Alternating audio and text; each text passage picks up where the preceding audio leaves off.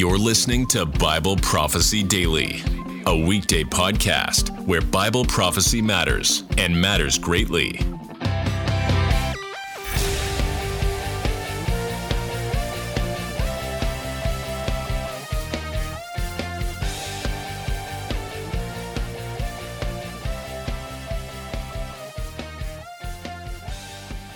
Today, I'm going to begin a new series on the millennium.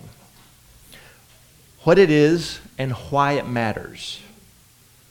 So, we're going to be getting, going to, into some, some depth here in this series. You know, why is this important? Now, some have discussed the millennium, of course, in, in our studio electives and even in the magazine and everything, too. They've done a great job. But I want to revisit a few things and kind of expand on some of this and also explain why these things are important for us today. But first, I have to ask a question What is the millennium? So let me ask you if somebody asked you, What is the millennium? what would you say? Thousand years, reign, reign of Christ on earth. What else? Second coming. I'm sorry? The kingdom. Anybody else? Anything else? Yeah, it's all connected. It's all connected. It is that, and we'll see so much more. And really put simply, the millennium is the literal view of Christ physically reigning or ruling from, for a thousand years from Jerusalem over the earth. We also know Satan is bound, and he won't be released until the end of that time. But this is also known as the kingdom, the kingdom age the Messianic age. That's the way it is within Jewish thought, and of course, in some uh, views within Christianity. Now, there's a variety of things that will occur during this time. And a lot of people say, well, what's going to happen? What's going to happen? And that's kind of what I want to tackle in this series. And we're going to look at each one as much as we can, but we also want to make sure we start with Scripture. Now, where is it based in? Well, it's based in Revelation 20, verses 1 through 10. So we'll go ahead and read that text now. Of course, this is the part of the, the vision of John. Then I saw an angel coming down from heaven holding the key of the abyss and a great chain in his hand. And he took hold of the dragon, the serpent of old, who is the devil and Satan, and bound him for a thousand years. And he threw him into the abyss and shut it and sealed it over him, so that he would not deceive the nations any longer until the thousand years were completed. After these things, he must be released for a short time. Then I saw thrones, and they, and they sat on them, and judgment was given to them. And I saw the souls of those who had been beheaded because of their testimony of Jesus and because of the Word of God. And those who had not worshipped the beast or his image, and had not received the mark on their foreheads or on their hands. And they came to life and reigned with Christ for a thousand years. The rest of the dead did not come to life until the thousand years were completed. You see, I'm highlighting this as we go along, by the way. This is the first resurrection. Blessed and holy is the one who has a part in the first resurrection. Over these, the second death has no power, but they will be priests of God and of Christ and will reign with him for a thousand years. When the thousand years are completed, Satan will be released from his prison and will come out to deceive the nations which are at the four corners of the earth, Gog and Magog, to gather them together for the war. The number of them is like the sand of the seashore. And they came up out of the broad plain of the earth and surrounded the camp of the saints and, and the beloved city. And fire came down from heaven and devoured them. And the devil who deceived them was thrown into the lake of fire and brimstone, where the beast and the false prophet are also. And they'll be tormented day and night forever and ever. So these are the verses for the millennium, the kingdom, or the kingdom age. And it does tell us some things that will take place during this time. But we also need to recognize that historically, there are different views on the millennium. So I want to cover that just for a few moments. Now, just to find it, and we read the verses, but there's primarily three different views when it comes to the millennium or, quote, the kingdom. And of course, your view of the millennium is going to be connected to your view of when Christ is going to return and why. So that's, that's part of it. But I just want to briefly mention these to you. First of all, is amillennialism. Anybody ever heard of this? Yeah, yeah. This is the view that basically says it's not going to happen physically. The A in front of millennium is a negation in the Greek. So millennium, a millennium, it means eh, not going to happen. So, amillennium is a denial of the literal 1,000 physical year reign of Jesus from Jerusalem. You say, well, what do they do? Well, they actually spiritualize the text. They spiritualize those years. They say, well, they're not literal.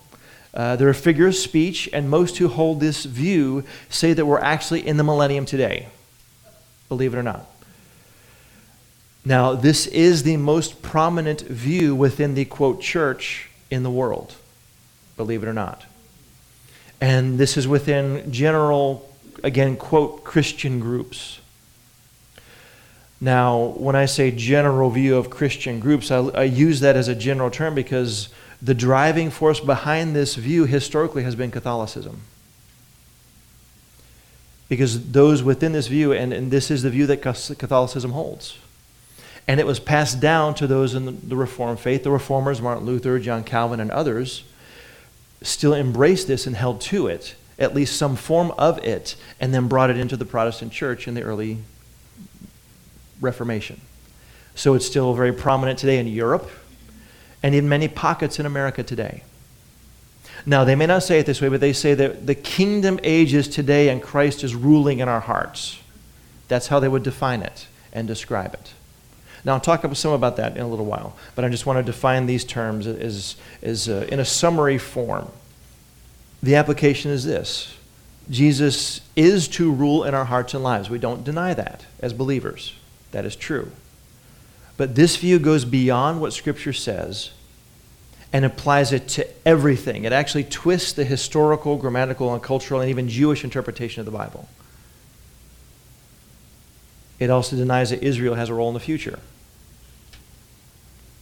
Now, we know that none of us gets everything right, and grace should be extended, but we have to understand that a wrong interpretation will always lead to a wrong application.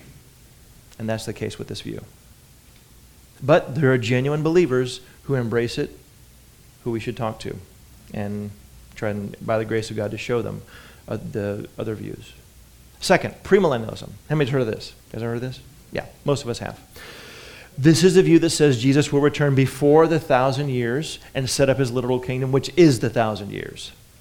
This is a view I hold and the view that Zion's Hope holds as well. And this is the most prominent view within evangelical churches in America, primarily, with pockets in other places in the world.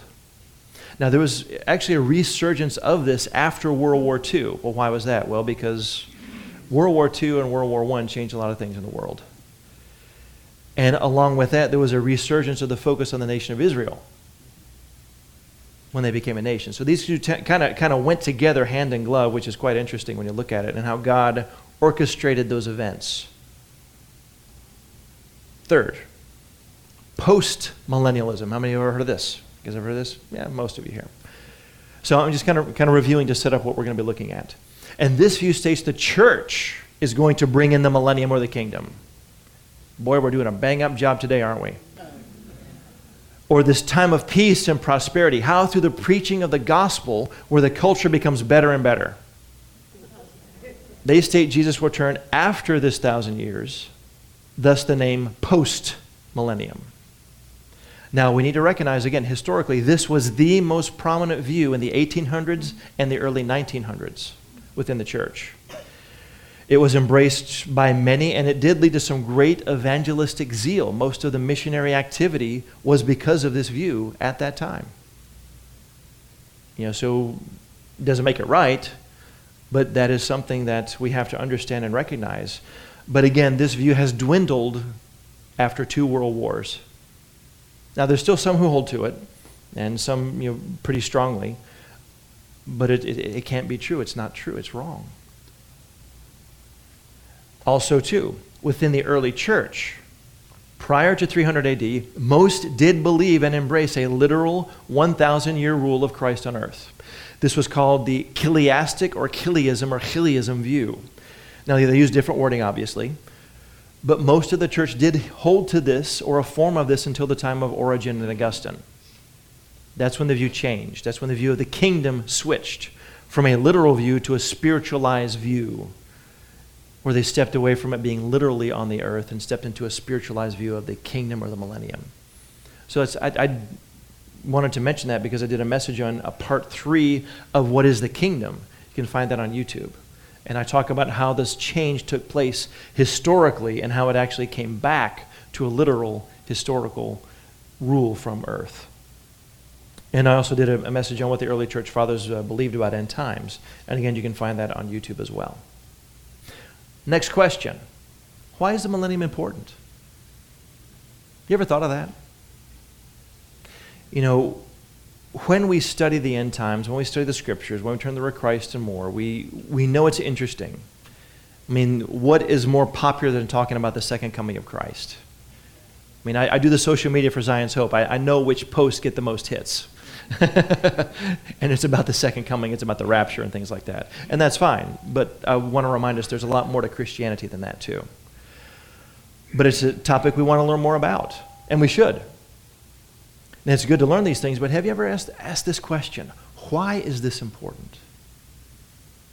Why do I really want to learn about this, just rather than just to, to intellectually understand it?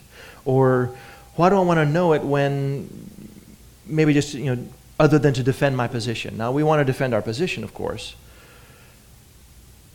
But we want to know about end times, and we want to know why we believe it, but why? How does that impact our life today? That's what we need to ask. So we need to go deeper when it comes to every biblical topic and, of course, the topic of end times. And that brings, again, the question why even study the millennium? That's in the future. we'll see it, we'll be there. Why is it important? You know, if it's something that's going to happen in the future, well, how is that going to impact my life today? It should.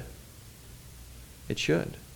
And these kinds of questions, by the way, should be asked for anything we study, any biblical topic, including the millennium. So, let me ask you why is the millennium important? First, it's in the Bible. Anything in the Bible is important. Any biblical topic is important. Second, it's important for the nation of Israel. And of course, I would say it's also important for the church too, but it's important mainly for the nation of Israel, which we'll see. So, as we study the kingdom, the millennium, we can learn, we can grow, we can put together the pieces of the Bible, and we also learn how the Bible fits together, which is another reason to study it. Because it puts you into the text. I mean, more than you'll ever really think. Because there's so much in there about what's going to happen. And of course, there's things we don't know. So, it's for doctrine, it's for practice, and that includes the millennium too. We want to study it. Now, the big one. So that's all introduction. So, what will happen during the millennium? That is the question of the hour. Now, for me, one reason I believe in a literal 1,000 year reign of Christ, because of the biblical text stating it very clearly as we read in Revelation, is that there are numerous things the Bible says that will take place, but they haven't happened yet. So, what's going to happen? Well, before I get to that, I want to say a few things. We do have to admit that there are a lot of unanswered questions. There's a lot of details we don't know, and that's fine. You know, there's tidbits in the prophets which we'll look at, in the Gospels, other places that do give us hints of what's going to occur, and some things are very specific too. But we have to admit we don't have all the answers. You know what? If you're a Christian and somebody asks you a question, it's okay to say, I don't know. but I'll find out, and then we can chat later. Only God has all the answers. We don't. And we also want to be careful of too much speculation. However, Scripture does speak of what will happen again to a point, and that's what we're going to be, co- be covering. And I want to also focus on why this 1,000 years of millennium or kingdom is important, and again, what will occur during that time.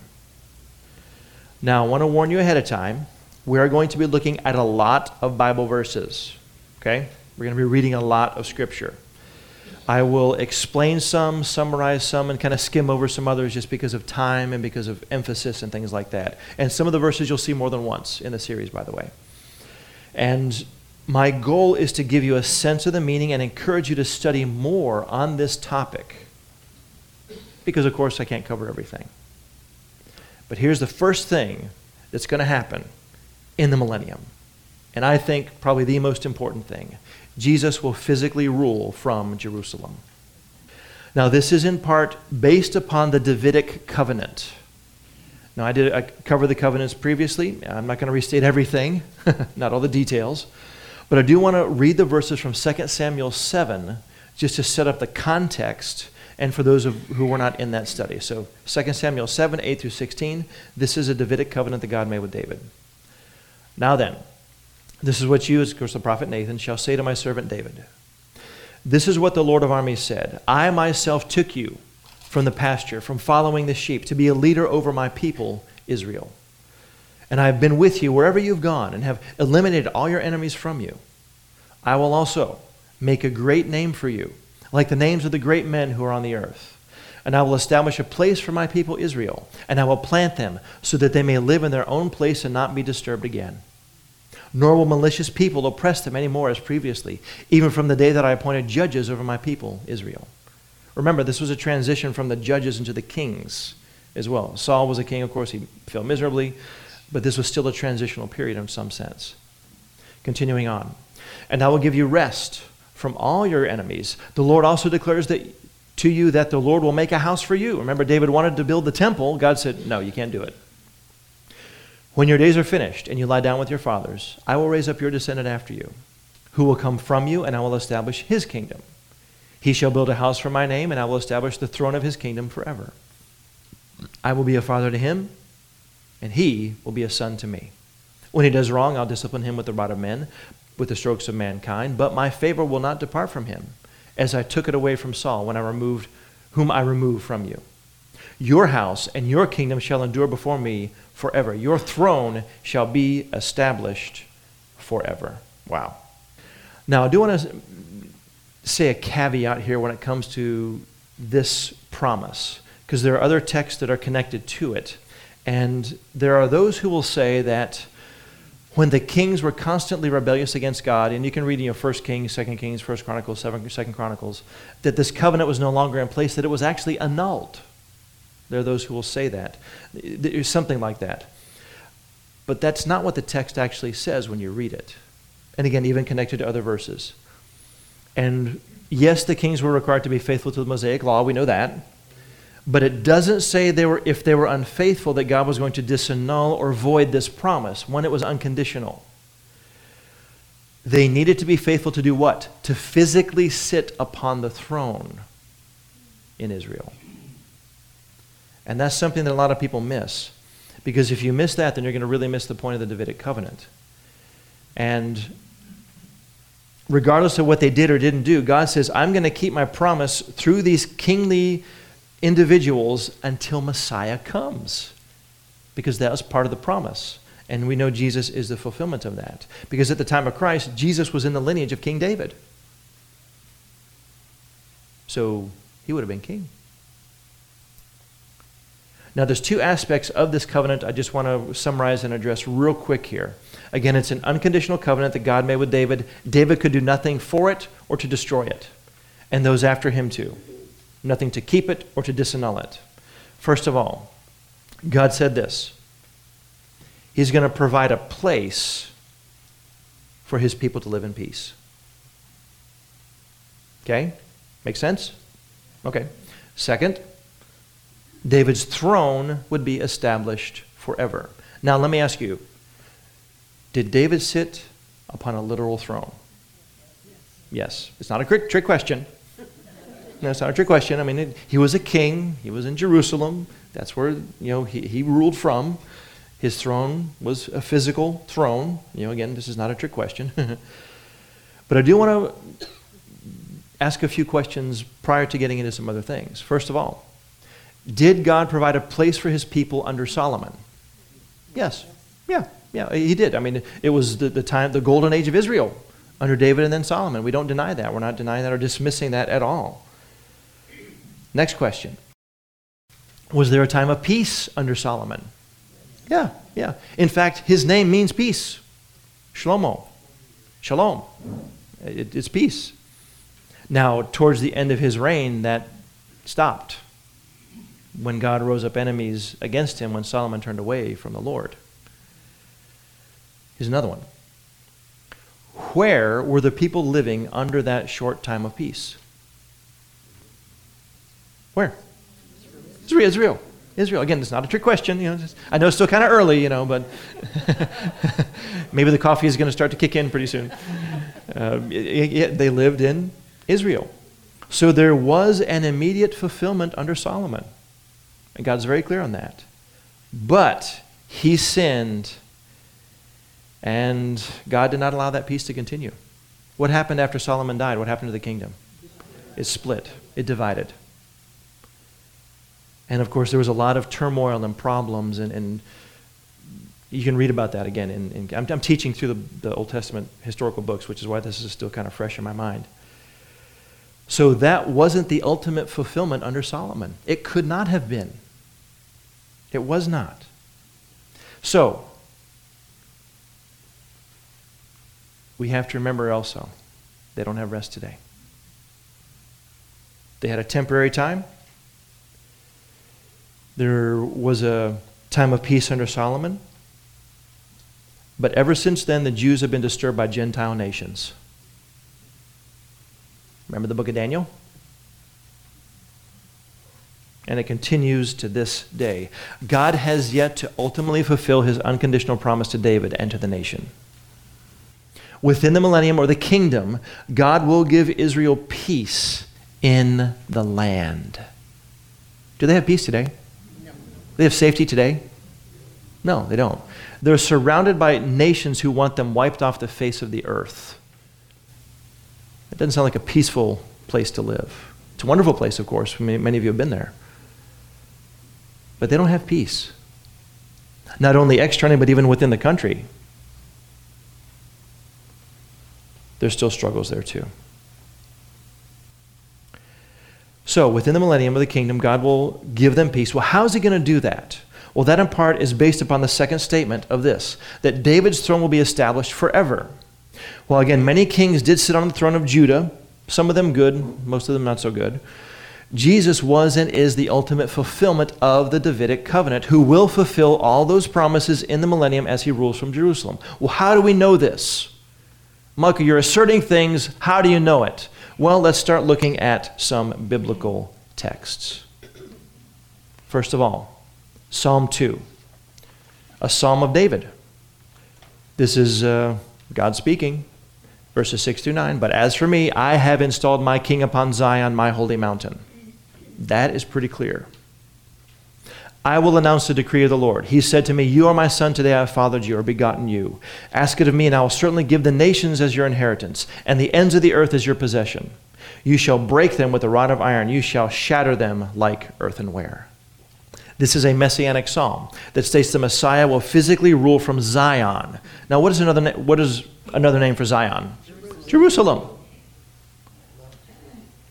With a rod of iron. Now, what does that mean? That means you do what he says or else.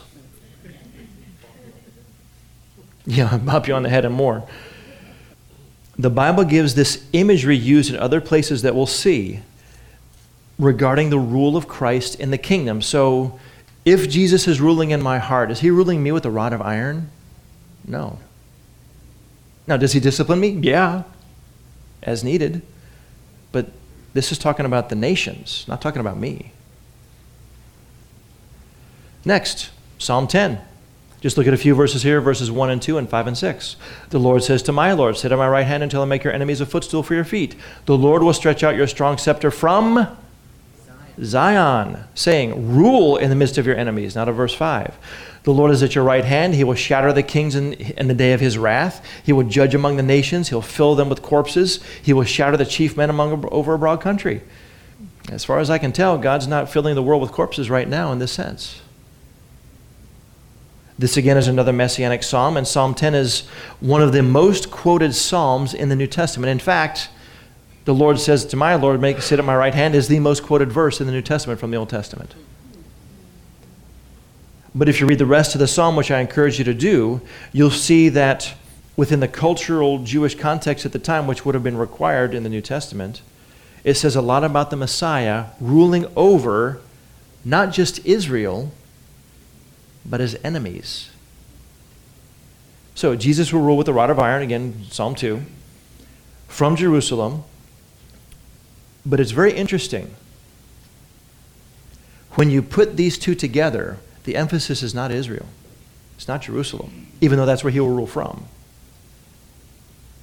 Huh. So let me ask you what is the emphasis of these two Psalms, Psalm 2 and Psalm 110? To whom does it refer that he's going to rule over? The world, which to a Jewish mind is what? The Gentile nations. So we have when a Jew rules the world. So this is, this is critical when it comes to this.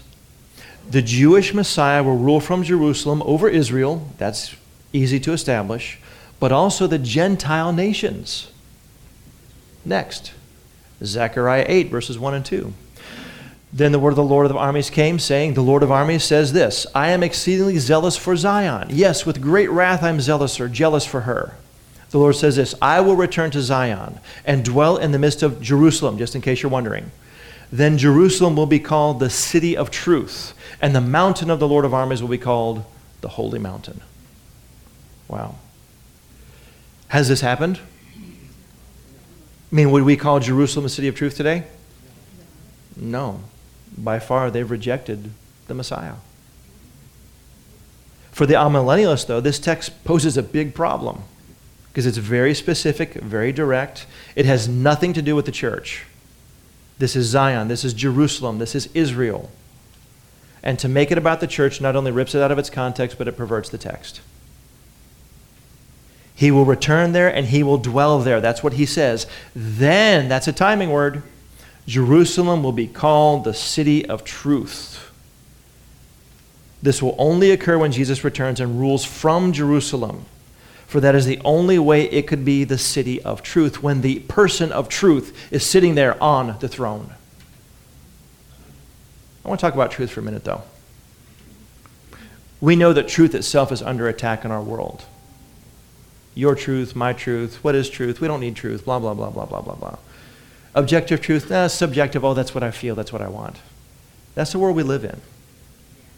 We need to be ready as believers to say there is objective truth found in the Word of God and be ready to stand for it and be ready to be hated for it. When you tell our kids and our grandkids about that too. Now, whether they listen or not, that's another matter. But we need to be people of truth as Christians. We should be known for being truthful, honest, individuals with integrity, whether we're in business, whether we're in uh, ministry, whether we're just regular people. We should be people of truth. We should not buy into the lies of the world or the media, and there are many. We should be loving in our proclamation of the truth and also of living out that truth. We should be full of grace and truth, like Jesus. But we need to know the truth in order to live it out and to share with others. So, do we know the truth of the Word of God? Are we grounded in the faith? Are we able to say, this is what the Bible says about this doctrine, this doctrine, this doctrine, and this doctrine? Say, well, I'm a little shaky on a few things. Get some training. Go to a class at your church. Go online, find some good resources. Get foundational truth for your life so that you can be grounded and not be shaken when your Bibles are taken away and when they put a gun to your head. More and more as we draw closer to the return of Christ, the body of Christ must be people of truth. And part of the truth is this, and it's unfortunate, but historically, we need to recognize this. Amillennialism and anti Semitism have gone together. Now, I'm not saying this is categorically always the case with somebody who holds a view. That's not, not what I'm saying. I'm saying historically they are connected, and that is the truth. And we need to be aware of that. So we looked at the Davidic covenant. That was the foundation for the references in the Old Testament that I read. But I want to come back to it again. But this time in the New Testament, in Luke chapter 1. I want to remind you God promised to build David a house that is a, a, household legacy and reserve a king to be on the throne forever. How long is forever, by the way? Forever. That's kind of a long time, isn't it? Yeah. It's always and always, yes. In Luke 1, we see the announcement of the birth of Christ and John the Baptist by angels. But I want to read a few verses here from Luke 1, verses 30 to 33. And the angel said to her, That's Mary, Do not be afraid, Mary, for you have found favor with God. And behold, you'll conceive in your womb and give birth to a son, and you shall name him Jesus. Now, we read this all the time at Christmas, and rightly so, but look at it from the Davidic covenant point of view. He, that is Jesus, will be great and will be called the Son of the Most High, and the Lord God will give him what? The throne of his father David. And he will reign over the house of Jacob forever, and his kingdom will have no end. This is the Davidic covenant right here in Luke 1 the kingdom will have no end. So this angel comes and says that the Father is going to give the Son the throne of David. So again, this in part is connected to the resurrection of Jesus. We have to be honest. Acts chapter 2 does talk about that, which Peter mentions. Well, why is that? Well, because a dead king can't rule. It's pretty obvious. I mean, that's, that's not really rocket science, you know. A dead king can't rule. Only a living king can rule. And it is also, again, as I mentioned, connected to the Davidic covenant given 1,000 years or so prior to the birth of Christ. And the angel said that Jesus the Messiah will be given the throne of his father David. He'll reign over the house of Jacob forever. Now, in this context, it's referring to all of Israel. So, what does that mean? In order for Jesus to rule over Israel on the throne of his father David, from where does he need to rule from? Jerusalem. Jerusalem. Again, this, I'm, I'm not trying to make this complicated. He must sit on a literal throne, he must sit on a physical throne, as his father David sat on a literal physical throne. That's why I was mentioning that earlier. Well, that's nice, but what about other things? Well, just, just you don't believe me? Believe the lips of Jesus himself. Matthew 25, 31. When the Son of Man comes in his glory and all the holy angels with him, then he will what? Sit on the throne of his glory. This is not the throne of my heart or your heart. This is the throne where he will sit. When Christ returns at his second coming with his glory and the angels, then, again, another timing word, he will sit upon the throne. Now, those who say Jesus returned in 70 AD, preterism, amillennialism, this text, again, among others, must be spiritualized. But where were all the angels in 70 AD? Uh, where was the actual throne that Jesus sat on in 70 AD? If he came to sit on a throne, where was it? He came in, in their mind. They came to destroy Jerusalem, not to sit on the throne. A- again, it doesn't fit. Again, we have to just think about this logically here. But if we take Jesus at his word, as well as the rest of Scripture in its normal, natural sense, in which the Jews of that day would have understood it, Jesus is referring here to a literal throne. That's why in Acts 1, Jesus, are you not going to return the, the glory to Israel? Wait, disciples, the time is not yet. He didn't say, No, no, no, I'm going to come back spiritually. That's not what he told them. He says, The Father said that. It's not for you to know when it's going to happen. In the meantime, do what I tell you to do. Which he says the same thing to us, too, by the way. It has to be a throne, it has to be David's throne. And now, mentioned in Acts 1, we have the ascension of Jesus, which I just mentioned. But what did the angels say about Christ's return? Let's look at this Acts 1, verses 10 and 11. And as they were gazing intently into the sky where he was going, then behold, two men in white clothing stood beside them. I can just imagine, I just want to pause. I can just imagine they're up here like this, and these angels kind of, kind of like looking at him like, what, what, I mean, what are you looking at, guys? I mean, uh, I mean, he's gone. they were expecting him to return. We understand that, but I just, it, it's that's my weird sense of humor. Two men in white stood and beside them, and they said, "Men of Galilee, why do you stand looking into the sky? This Jesus, who has been taken up from you into heaven, will come in the same way as you've watched him go into heaven." Let me ask you this. What does this mean, the same way? What does that mean? It's going to come down, okay. Physically, right, okay. What else? Visibly, right. What else? Bodily, tangibly, yeah. What else? Does this mean spiritually? No, it doesn't. It cannot mean that. The same way. It, see, these little phrases like this in the Bible sometimes really can help us answer a lot of questions. Is will come in the same way. I mean, that, that answers a lot of stuff. And this is from an angel is talking to the disciples as you watched him go. He's going to come back the same way. Now, this took place, of course, on the Mount of Olives. I got a picture over here. And uh, uh obviously, you know, all these things weren't there during the time of Christ. there was no university up there or anything. Nor was there this horrible Dome of the Rock there. And the Al-Aqsa, the Al-Aqsa Mosque, rather. The Al-Aqsa Mosque, yeah. Dome of the Rock wasn't there either, so. But this is where it took place. He will return to the Mount of Olives also. Remember, it's going to split in two. So, not just going and seeing, but the same location is where he's going to come back to as well. Now, there's different views on the, you know, when he's going to come back to that point and, and other things. I'm not going to cover that right now. Because it is from here he will return, and from Jerusalem, just across that Kidron Valley, he's going to rule. Now, I did mention also that he's going to rule the Gentiles with a rod of iron. I want to show you two more references in the book of Revelation that actually state that. Again, this means he must rule literally, physically from Jerusalem on the throne of his father David. So, Revelation. First of all, Revelation 12:5, and she, that's the nation of Israel, gave birth to a son, a male who's going to rule the nations with a rod of iron. Again, it's very clear. And her child was caught up to God and into his throne.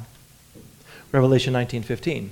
From his mouth comes a sharp sword, so that it so with it he may strike down the nations, and he will rule them with a rod of iron. And he treads the winepress of the fierce wrath of God, the Almighty. So again, it's very clear. The only way that Jesus can rule the Gentile nations with a rod of iron as if he is physically present. I mean, there's really no threat when you call your kids or talk to your grandkids on the phone or through social media. You better do what I'm going to say or I'm going to get you. Well, you're not even here. I mean, you're, you're, now, if they respect you, of course, they'll do what, do what you say, hopefully. You know, but there's going to be a big threat when Jesus is physically ruling, and if you mess up, you're in trouble. You're in trouble. He must be physically present. Again, where will that throne be? Jerusalem. We cannot spiritualize this and say, well, he's ruling the nations right now through the church or something like that. It doesn't fit, it doesn't work. Please understand what I'm getting ready to say. If Jesus is now ruling the nations from the church, he's not doing a very good job. Think about that. His rule will be much better than what's going on right now. All the corruption is going to be gone. Uh, you know, that, that, that idea just makes no sense when you spiritualize a text. Now, a few things. Is Jesus on his throne in heaven now? Yeah. Yeah, we don't deny that. Does he rule the world? Does he have authority over the world? Yes, of course. He's God. But these are not the fulfillment of the Davidic covenant, nor what the prophets said. What, it does, what does it mean? Let me ask you this. What does it mean if Jesus doesn't sit on the physical throne of David and rule from Jerusalem? It means God is a liar and we cannot depend upon the Word of God. That is what is at stake when it comes to this the reliability of the Bible and the character of God. So I don't believe this is an isolated incident, uh, you know, a secondary little thing. Well, if you want to spiritualize all that stuff, you can. This is more serious than that. So if you're here, if you're watching, and if you're spiritualizing the text, you need to really reevaluate some things that you hold to. And we've systematically given an overview of some of the verses in the Old and New Testament that refer to a physical, literal throne where Jesus will sit in the kingdom in the millennium. More could be said. But when God spoke to David and others about God's kingdom, he was referring to a physical, literal kingdom, not a spiritualized kingdom. Now, many Christians, even denominations and churches today, do not think this way. And they are our brothers and sisters in Christ. We don't deny that. And some of them have not been confronted with the truth. Others have been confronted, and because of their loyalty to a tradition, or because they, they don't reconsider what they've been taught, they will reject this. So be ready for that. But the thing is, they reject it without realizing the cost of it. They don't recognize the implications of their beliefs. Do you realize your beliefs have consequences and implications? Everything. What we believe about one thing is going to impact what we do in other areas. Today in Christ, we have the spiritual blessings that God promised. Promises even the blessings of the kingdom, forgiveness, right relationship with God, and more. His righteousness given to us by faith. But we are not in the kingdom, we're not in the millennium. If we are, I'm ready for it to end. so, this completes the first topic in the series. I have about 17 more. Now, there's not going to be 17 more classes on, on this, just to let you know. But I wanted to set this one up with, I believe, the first core foundational truth that really is critical when it comes to the millennium, when it comes to the kingdom. Jesus will physically rule from Jerusalem on a throne that belonged to his father David. And I want to see how, show you how important these are for the future, but also for today. So I've got some applications I want to finish up. First of all, much of what I've talked about is connected to the way you interpret the Bible,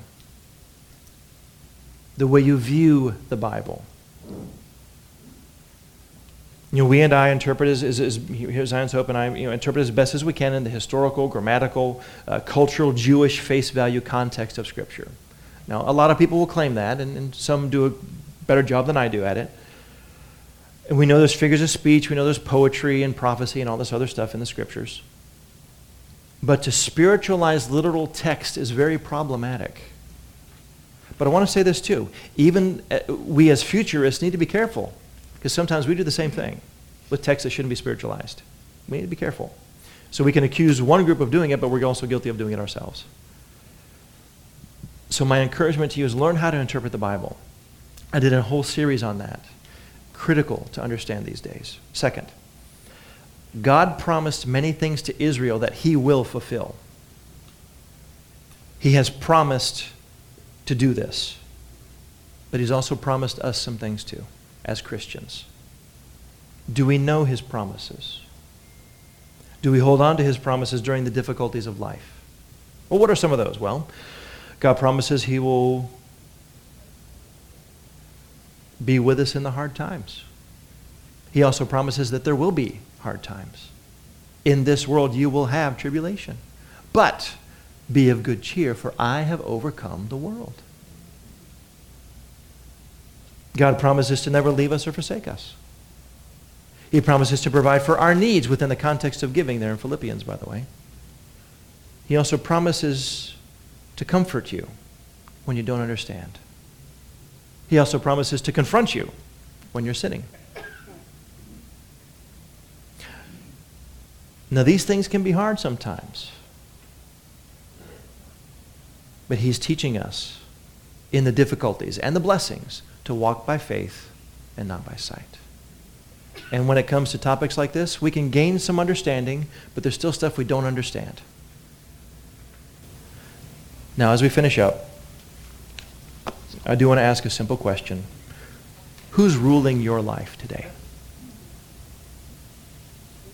Is it Jesus? Or is it you? Or someone else? Thanks for listening to Bible Prophecy Daily. We hope you learned something valuable today. Be sure to subscribe wherever you heard this podcast so you never miss an episode.